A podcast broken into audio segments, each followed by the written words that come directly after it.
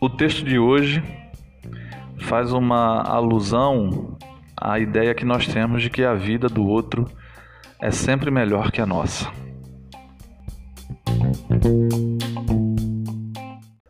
Ao amadurecer, descobrimos que a grama do vizinho não é mais verde coisíssima nenhuma. Estamos todos no mesmo barco. Há no ar certo queixume sem razões muito claras. Converso com mulheres que estão entre os 40 e 50 anos, todas com profissão, marido, filho, saúde, e ainda assim elas trazem dentro delas um não sei o que perturbador, algo que as incomoda, mesmo estando tudo bem. De onde vem isso? Anos atrás, a cantora Marina Lima compôs com seu irmão poeta Antônio Cícero uma música que dizia: Eu espero acontecimentos, só que quando anoitece, é festa no outro apartamento. Passei minha adolescência com esta sensação, a de que algo muito animado estava acontecendo em algum lugar para o qual eu não tinha convite. É uma das características da juventude considerar-se deslocado e impedido de ser feliz como os outros são ou aparentam ser. Só que chega uma hora em que é preciso deixar de ficar tão ligada na grama do vizinho. As festas em outros apartamentos são fruto da nossa imaginação, que é infectada por falsos holofotes, falsos sorrisos e falsas notícias. Os notáveis alardeiam muito suas vitórias, mas falam pouco das suas angústias revelam pouco suas aflições, não dão bandeira das suas fraquezas. Então fica parecendo que todos estão comemorando grandes paixões e fortunas, quando na verdade a festa lá fora não está tão animada assim.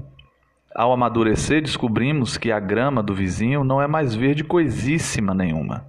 Estamos todos no mesmo barco, com motivos para dançar pela sala e também motivos para se refugiar no escuro, alternadamente. Só que os motivos para se refugiar no escuro raramente são divulgados. Para consumo externo, todos são belos, sexys, lúcidos, íntegros, ricos, sedutores. Nunca conheci quem tivesse levado porrada. Todos os meus conhecidos têm sido campeões em tudo. Fernando Pessoa também já se sentiu abafado pela perfeição alheia, e olha que na época em que ele escreveu estes versos, não havia esta overdose de revistas que há hoje, vendendo o mundo de faz de conta.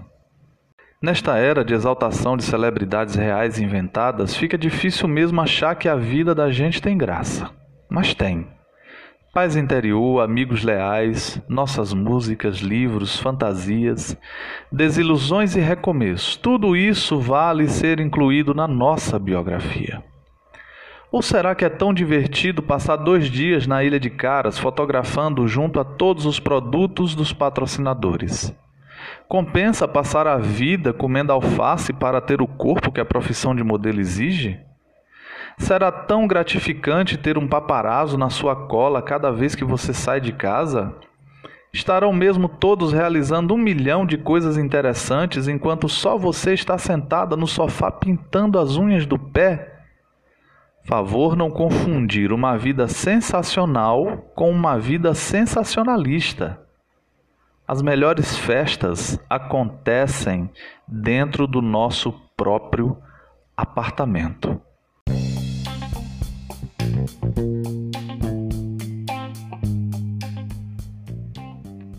O texto lido é intitulado A Grama do Vizinho, produzido pela escritora Marta Medeiros.